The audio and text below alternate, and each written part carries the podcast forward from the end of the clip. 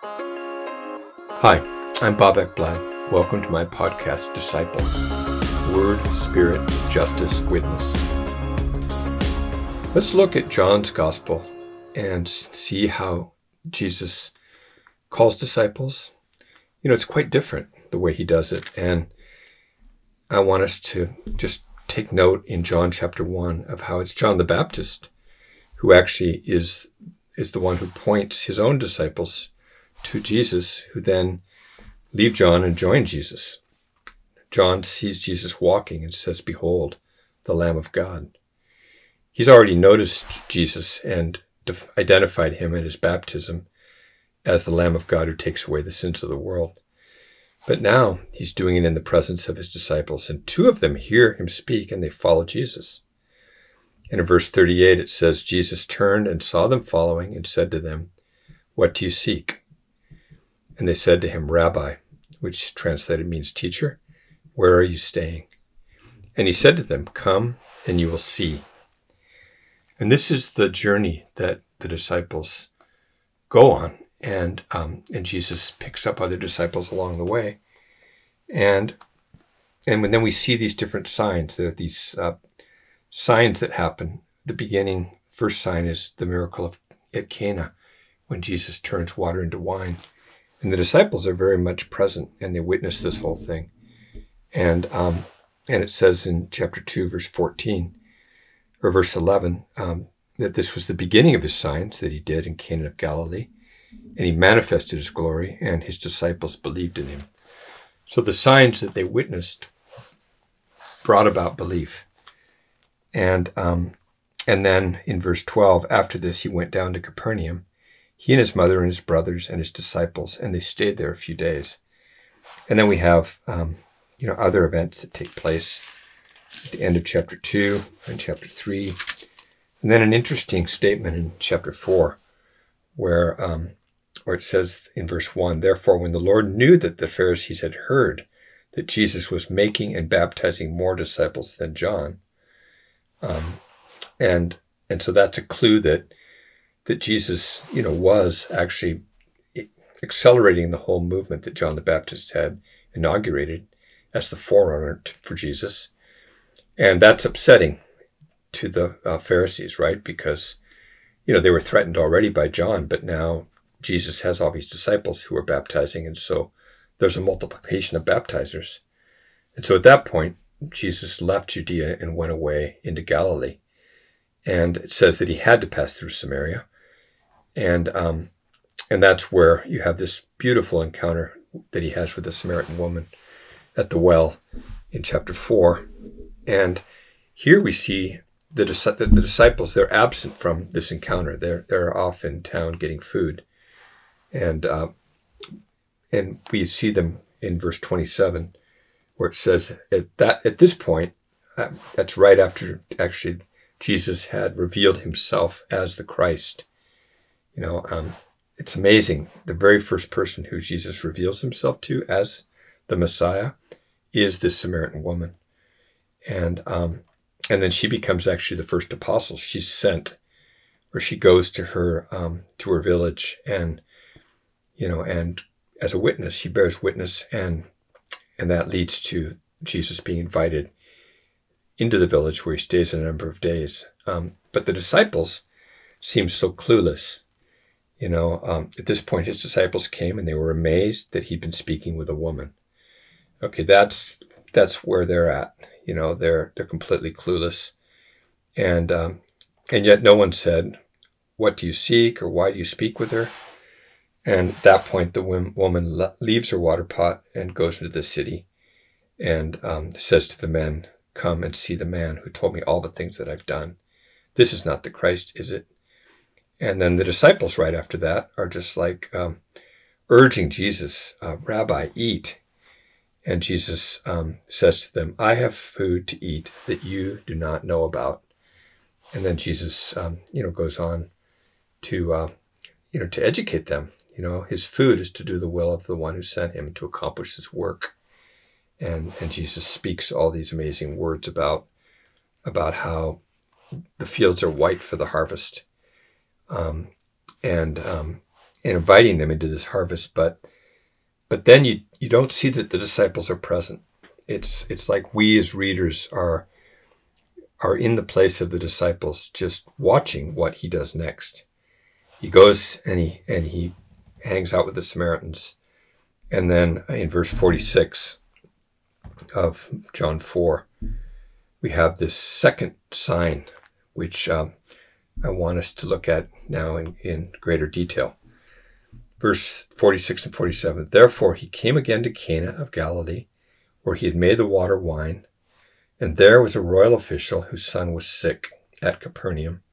And when he heard that Jesus had come out of Judea into Galilee, he went to him and was imploring him to come down and to heal his son, for he was at the point of death.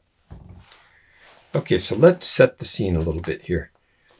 Um, a number of years back, I think in 2013, Gracie and I spent three weeks in Israel and we traveled all over. We, you know, we spent time, we went to Sea of Galilee and, and we went up to Nazareth. That's quite a, kind of a drive up, up the mountain, up, up, up. And then Cana is, is above Nazareth and way up in the mountains. And the day that we went there and visited, we actually drove down to Capernaum and it was quite a long drive. And from the details of the story a little bit later on, we see that it may have taken like a day and a half uh, for the, you know, for this official to, you know, to walk up or, or to walk back.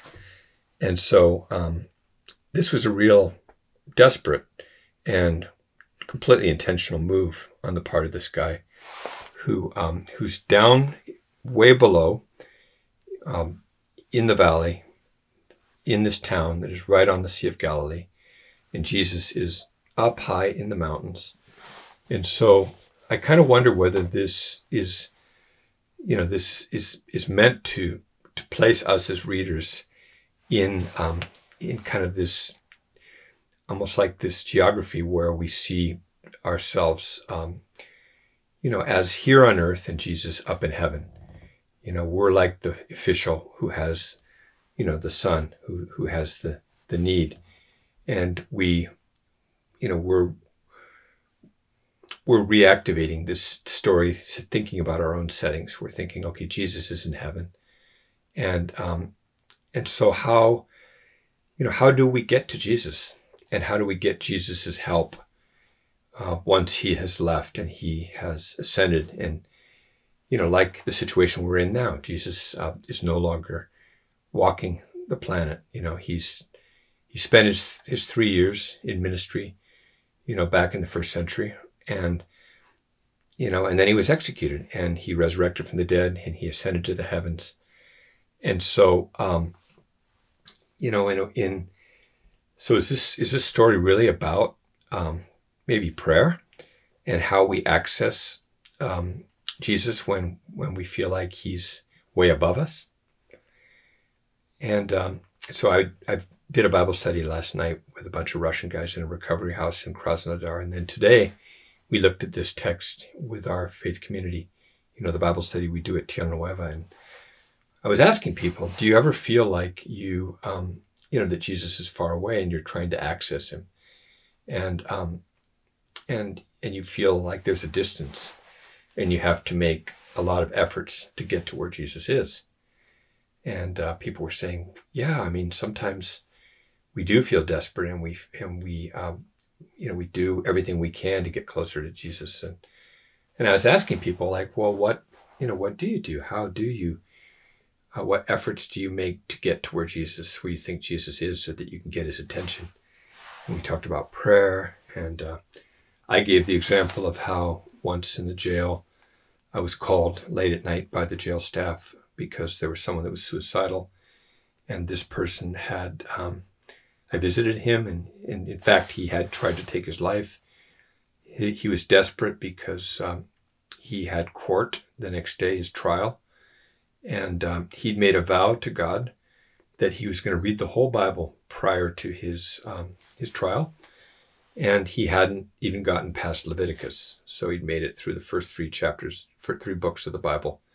And he was despondent because he realized, wow, um, I have failed to uh, you know to get to Jesus, so to speak, to to do what I said I would do in order to get His help, and um, and so he, you know, he was he he was desperate enough to to you know to threaten suicide, and I you know I had to talk with him about you know just how we don't need to, you know, um, make all these sacrifices. Um, you know, Psalm fifty one. You know, um, sa- sacrifices are not what God wants, but a broken and a contrite heart, right?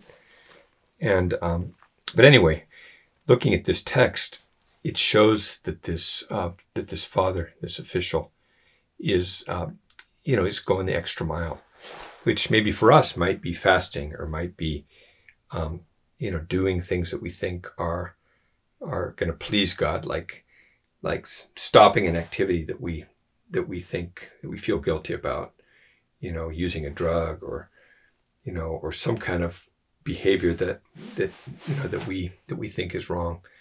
Or you know or maybe worshiping god a lot and you know making efforts to um, you know to i guess win god's favor. And you know religion is really about that isn't it? It's it's our attempts to please god and get god's attention uh, so that uh, we can get the help that we desperately need. And um, anyway this guy what does he do when he comes to Jesus? I mean, he he he goes that long distance up the mountain from below, and um, and he begs Jesus to come down and to heal his son, for he was at the point of death. Um, do you ever feel like you're you're so desperate that you would beg, you know, Jesus, and you you need him to to, to really come in a physical way? I know I certainly felt that way quite a bit. And um, and what's interesting is Jesus' response, which it, it first read is kind of jarring. Verse 48. So Jesus said to him, Unless you people see signs and wonders, you simply will not believe. If Jesus said that to me when I was in a desperate state of, uh, of knowing that my son could die at any moment, I, man, I don't know what I would do. But when I read this now and I try to make sense of it, I think what Jesus is saying is that um, is that we tend to not believe unless we can see something with our own eyes happen right then and there. You know, we need to see action, and um, I think Jesus was struggling with this throughout the Gospel of John. You know, we see that that he's critiquing the people because uh, maybe they ate of the of the bread when the, when he multiplied the bread, and um, and they're always believing because they see, but their their belief seems really fragile. Um, so anyway, Jesus critiques this uh, need that we have, you know, to see signs and wonders um, as a prerequisite for our faith to be incited. Okay, even though earlier Jesus had said to John's disciples, um, who had asked him, you know, where are you staying? And he'd said, come and see. He'd invited him on this journey. Um, you know, what is it that they're supposed to see? What is it that we are supposed to see through these signs um, that Jesus accomplishes? Or maybe we'll, we'll know more when we get to the end of this story. The royal official said to him, Sir, come down before my child dies. I love this. You know, this official um, isn't put off by what Jesus says. He just comes back at Jesus with his same request. And um, I can identify with this so much. And really, what's going on here is this is prayer. Okay, um, prayer is our movement towards God and um, our communication, in this case with Jesus, about our need and it's a kind of um, this is like intercession, isn't it? You know, um, the father wants his son to be healed. His son is at the point of death, and he's desperate, and and so he repeats himself. And um, do you ever find yourself repeating yourself to Jesus, uh, or to the Father, or in, um, whoever you identify as the one you pray to, God or or the Holy Spirit? Do you find yourself, uh, you know, just repeating yourself over and over and over again. I know I certainly do, you know, when I'm desperate, you know, I just find myself needing to pray, um, you know, to pray without ceasing. And we're called to pray without ceasing. But I find myself asking without ceasing because, uh, and I think sometimes it's driven by anxiety, it's driven by, and, and it's driven by fear. And, um, and maybe I'm thinking, um, since I'm not seeing signs of change, um, and I don't know what else to do, I all I know how to do is just to ask more. And that's what this royal official does, and I and I totally identify with him. And then uh, I love the next verse, though, verse 50. Jesus said to him, Go, your son lives. And, um, so Jesus releases this man, doesn't he? He, um, he releases him with an imperative for him to go. And, and it says the man believed the word that Jesus spoke to him and started off.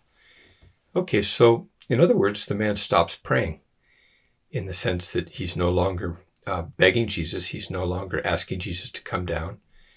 He, um, he's been released from his religious, um, you know, sort of uh, outcry in prayer, his maybe his anxiety driven um, but, you know, faith filled to some extent, right? Because when he'd heard that Jesus was in Galilee, um, he went to him. And, and, you know, he'd heard that Jesus had healed people. So, you know, that's, that shows faith, doesn't it? And yet here Jesus says to him, Go and your son lives. And the man believes the word that Jesus spoke to him. And so he was released of his burden of prayer, I wonder. I mean, I think. And I wonder, do we know when um, how to identify when Jesus tells us uh, that we can just go go to sleep, that we can just uh, relax. You know, um, Gracie the other night was uh, really struggling, and she was anxious about about something. Was spending a lot of time praying, and she felt, you know, prior to this Bible study or anything, she felt like in the middle of the night she got this sense that God was telling her, "Look, um, you need to sleep. It's okay. You don't need to keep praying. Just go to sleep. Otherwise, you're going to be really tired tomorrow. And so she felt released to just uh, lay down her burden and to go to sleep. And I think maybe this story is showing us something like that. It's teaching us something like that. Jesus is uh, telling the man, Look, I don't even need to go down with you. Um, and, you know, that's the situation we're in now, in a way, right? Jesus isn't going to physically come down and touch our, our, our, our loved ones. And um, Jesus is, hasn't returned. His second coming is not yet. And in this state of the not yet, you know, we're in this place where we have to trust. And, um, and Jesus is, is, his physical absence is something that, um, you know, that is anguishing. And, and yet, um, prayer is still a possibility. And prayer is, uh, is a two way conversation where we speak to God, we speak to Jesus, and Jesus speaks to us. And here he says, Go, your son lives. Do we notice when Jesus um, tells us, Okay, I've heard your prayer and it's good? You know, I'm, I'm going to answer your prayer. Uh, be at peace uh, receive the peace. I certainly want to learn how to identify Jesus' voice as a voice that releases me. And um, the man believed the word that Jesus spoke to him and started off. And as he was now going down, okay, his slaves met him, saying that his son was living. So he inquired of them the hour when he began to get better. And they said to him, Yesterday, at the seventh hour, the fever left him. So the father knew that it was at that hour in which Jesus said to him, um, "What, what is it that Jesus said to him? Was it go? Your son lives, and um, and then he himself believed and left. You know, no, it's really interesting that what is stated here is that um, the father knew that it was the hour that Jesus said to him, Your son lives. So it was really Jesus' word that he remembers um, right at that hour. And, and it's emphasized by the text, Jesus' declaration that his son lives, which shows that it's not emphasizing the man's faith, right? And, um, and then at that point, when he realizes that Jesus had said, Your son lives, he himself believed and his whole household. And this is the sec- this was the second sign that Jesus performed when he come out of Judea into Galilee. So, what does this mean for us? You know, I um, I just I'm just really kind of blown away by this text because um, what I love about it is that actually Jesus healed this boy even faster than he could have healed him if he'd gone in person, right?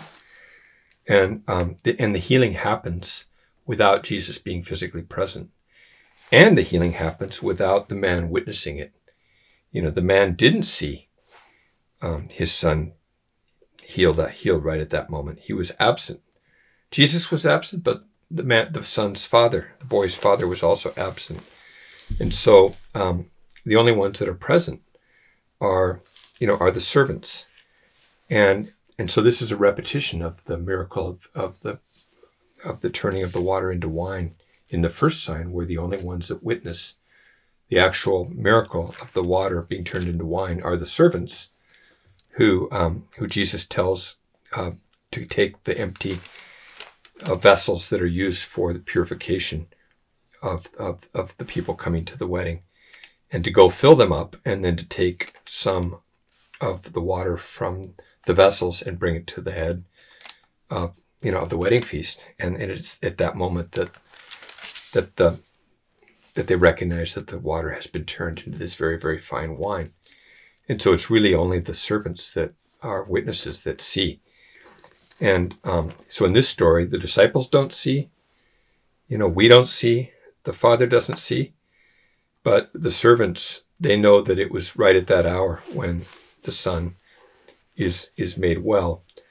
And so really this story just comes around to emphasize um, that really we we don't need to be able to see uh, in order to be in order to believe. And and this is something that's repeated later when Thomas, you know, who um, you know who wasn't present when Jesus uh, appeared to the you know to the I guess it was the ten after his resurrection. And, uh, and then when Jesus comes the next night um, and appears and shows Thomas his hands and his side, and Thomas says, My Lord, my God. And Jesus says, You believe because you've seen. Blessed are those who believe without seeing. And so, you know, that that notion of, of believing without seeing is is really, I guess, recurrent throughout the, the Gospel of John. And and so, you know, we as as disciples of Jesus were invited, you know, to to learn from this, aren't we? And um, and I, I really love that here it's not the the Father's faith that is emphasized. It's uh, it's really the word of Jesus that was a response to the Father's intercession. It's the word of Jesus that affects the miracle from a distance. And um, but it's the word of Jesus that was given to the Father, who is the intercessor, who is the one who came and who prayed. Um, it was that word that occasioned, you know, the healing of of the son who, you know, who was down below in Capernaum, and um, and to me that is that's something that I I just find so so beautiful, and I and I want I want to let that sink into my heart, and I invite you to let that sink into your heart.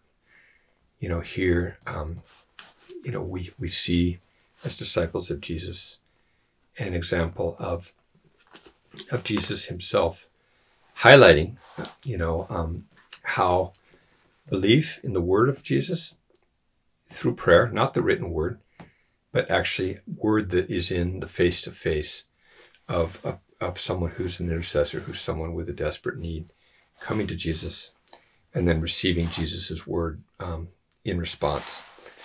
And, and I, I just want us to maybe to cultivate a new awareness and an attentiveness to the, you know, to God speaking to us in response to our speaking to God, or God's Jesus is addressing us, you know, prior to our even addressing Jesus. And so let's let's pray. Jesus, um, we thank you that you you really answer our prayers. You hear our prayers. You you invite us.